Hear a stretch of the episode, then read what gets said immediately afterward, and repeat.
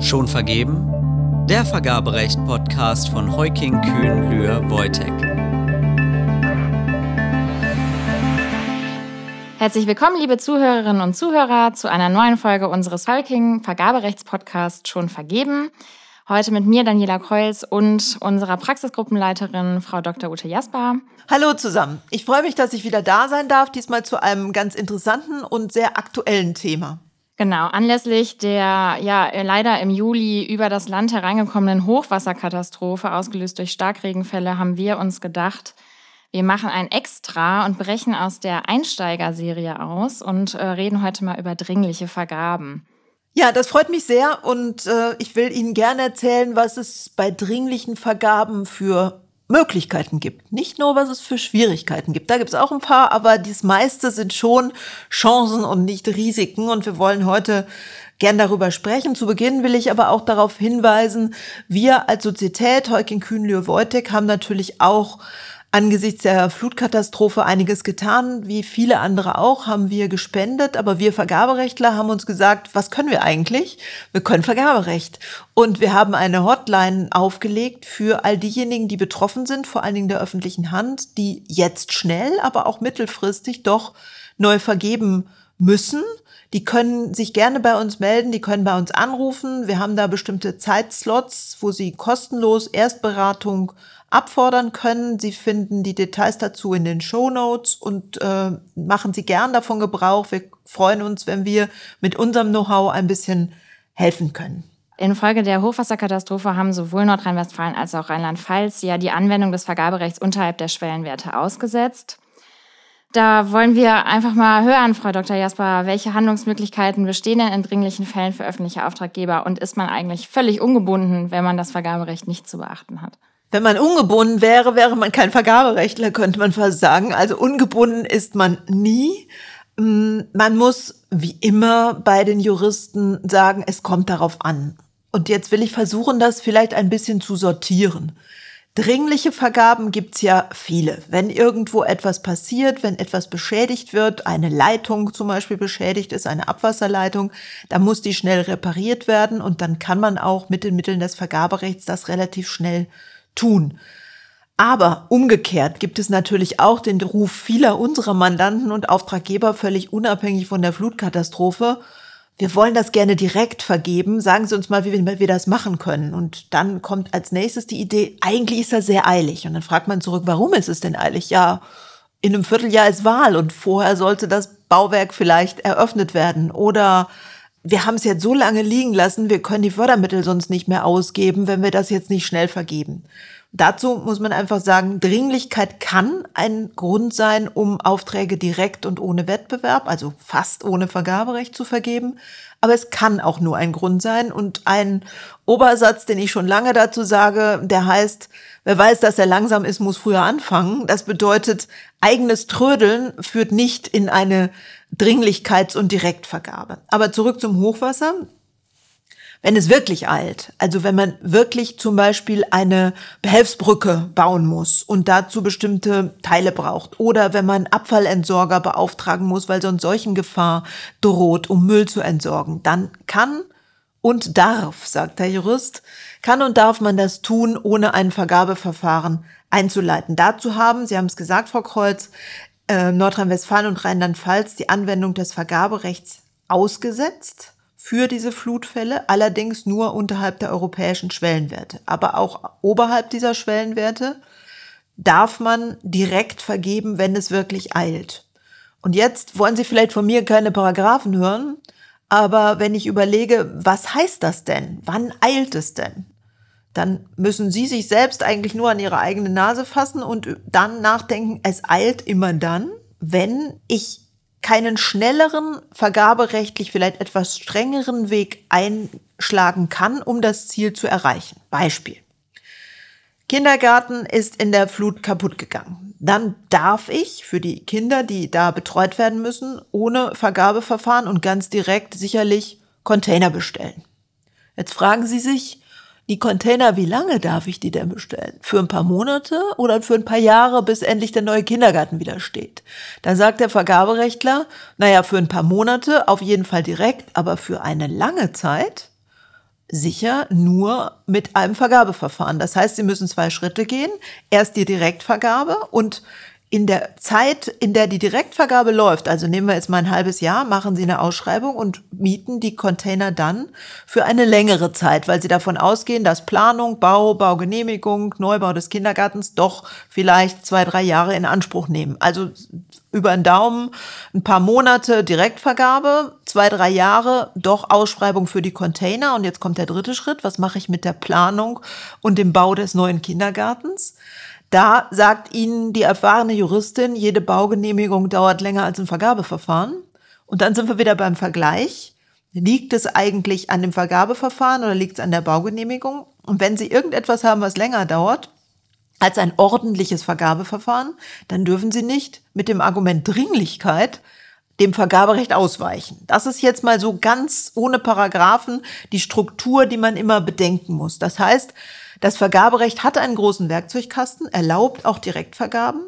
Aber erstens, wenn man selbst getrödelt hat und zweitens, wenn man ohnehin eine gewisse Zeit braucht, um den Auftrag zu vergeben, dann muss man auch in die förmlichen Vergaben gehen. Das mag auch zu Verhandlungen führen mit anderen Gründen, aber die dringliche Direktvergabe setzt eben voraus, dass es keinen anderen Weg gibt, um das Ziel zu erreichen. Das ist jetzt das ganz, die ganz einfache Variante.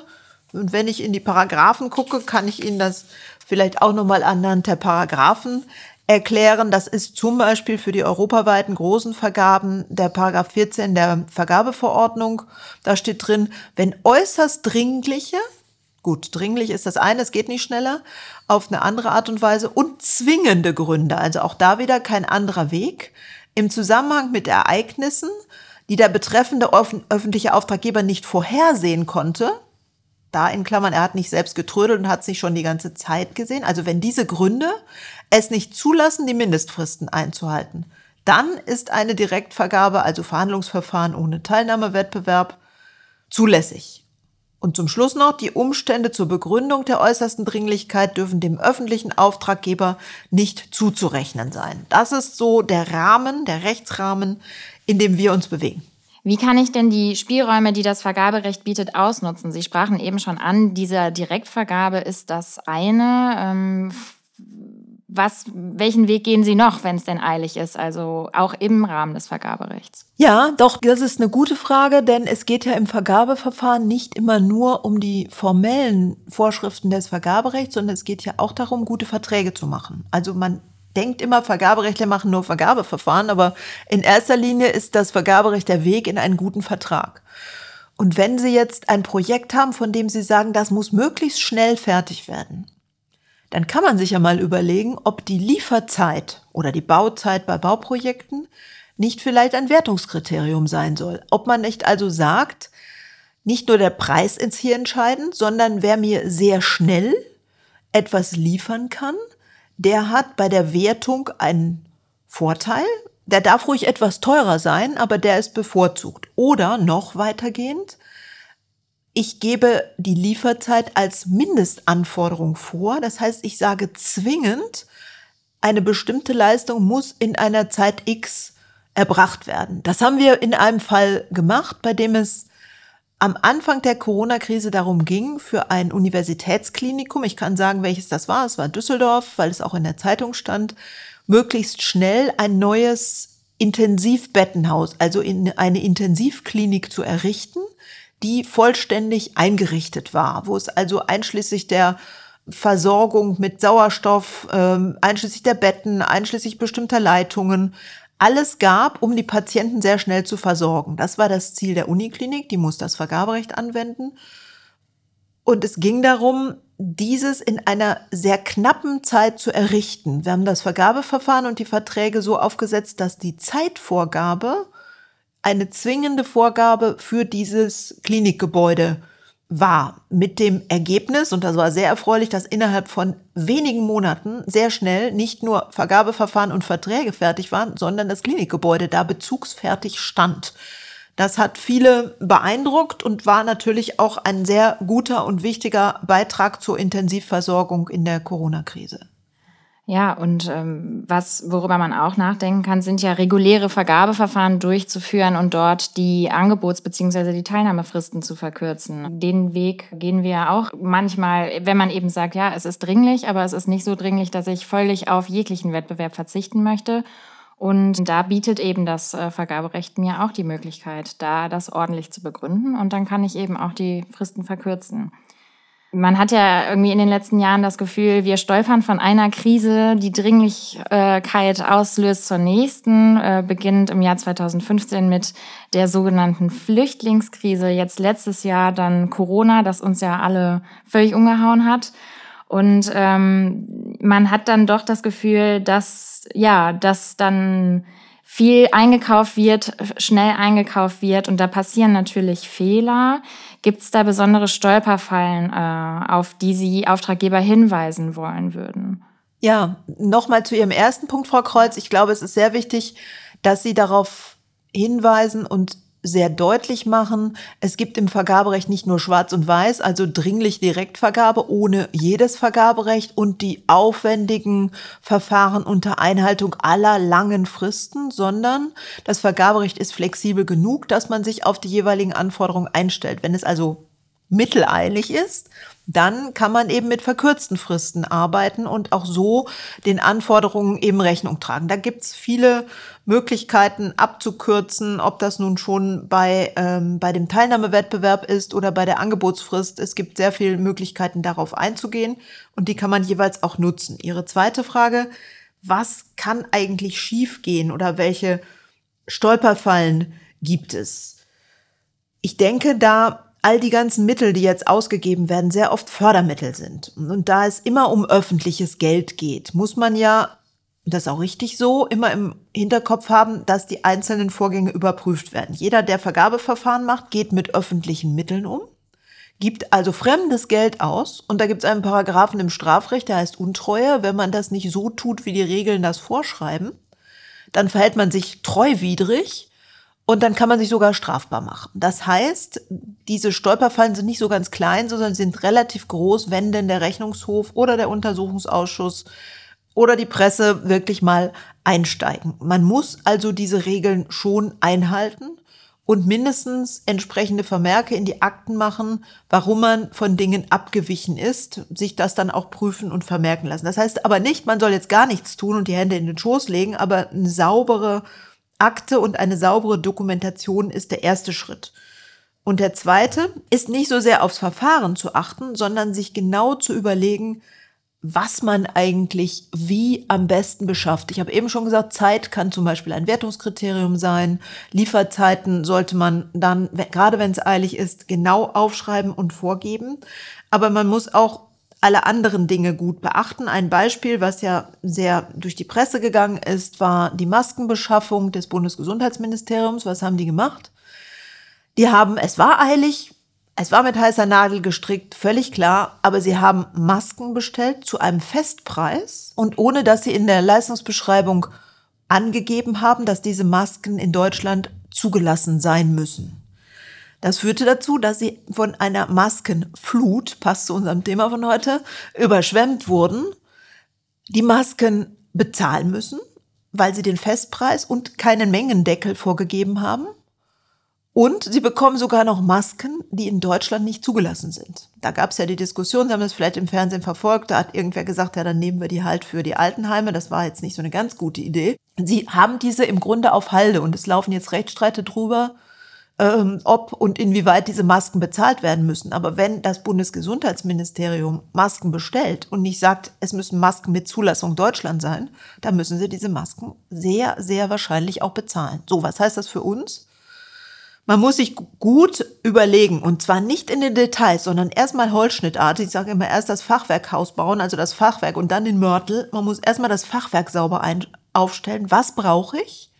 Wie viel brauche ich, was darf das kosten? Und dann wären solche Dinge wie ein Preiswettbewerb oder wenigstens ein Mengendeckel und sicherlich eine saubere, klare Leistungsbeschreibung ganz wichtig. Das ist kein Vergaberecht am Hochreck, sondern das sind schon die Basics äh, eines Vertrages, dass ich genau aufschreibe, was ist die Leistung und was ist die Gegenleistung und was muss ich wirklich haben. Also aufpassen, dass man in dieser ganzen Eile und in diesem mit heißer Nadel gestrickt wirklich immer noch den kühlen Kopf behält und sagt, was ist eigentlich, was sind die Essentialia, was ist das Wesentliche, was ich hier eigentlich will?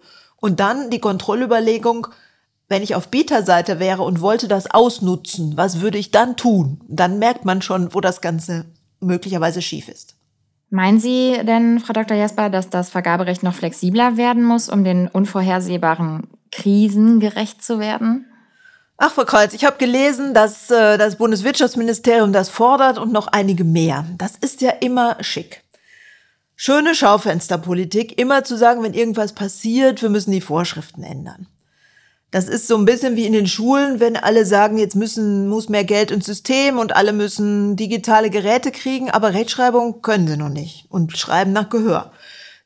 So ein bisschen sowas hat das hier auch. Ich denke wirklich, es ist reine Schaufensterpolitik. Es dient dazu, aus der Krise mal eben einen Wahlkampfvorteil zu schlagen, denn dieses Vergaberecht ist, wie wir jetzt hier gehört haben und wie wir besprochen haben, enorm flexibel. Und die Leute, die das gemacht haben, an der Stelle haben wirklich nachgedacht und haben die Fälle, die Krisenfälle, die Dringlichkeitsfälle sehr wohl bedacht und haben auch bedacht, dass nicht alles, was nach Krise aussieht und nach Dringlichkeit aussieht, sofort eine ist, dass man das in Stufen abräumen kann, aber sie können sicher sein, wenn es wirklich eilt, wenn es wirklich kritisch ist, dann bekommt man innerhalb von wenigen Tagen eine Beschaffung hin, zur Not durch einen Anruf bei einem oder wenn ein bisschen Zeit ist bei zwei, drei Unternehmen und man kann dann den Auftrag erteilen. Es ist also wirklich nicht nötig, hier die Vorschriften zu ändern.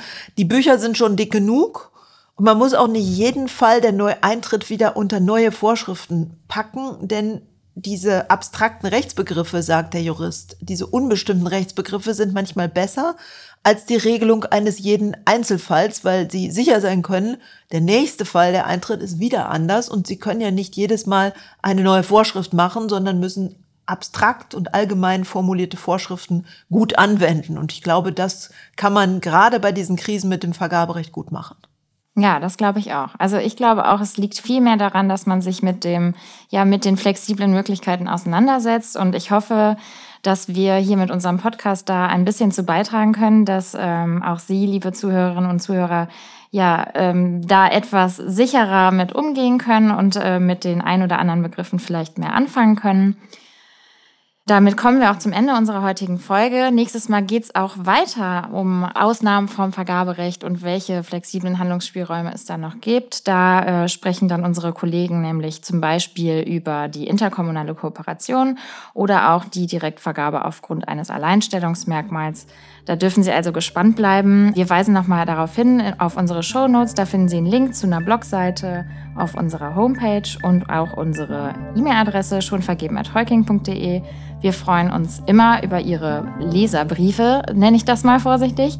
Wir bedanken uns fürs Zuhören und sagen bis dahin. Ich danke auch. Alles Gute und vergessen Sie nicht, melden Sie sich einfach, wenn Sie zwischendurch eine kurze Frage haben. Da legen wir keine Akte an und schreiben auch keine Rechnung, sondern wir freuen uns über den Austausch mit Ihnen. Alles Gute.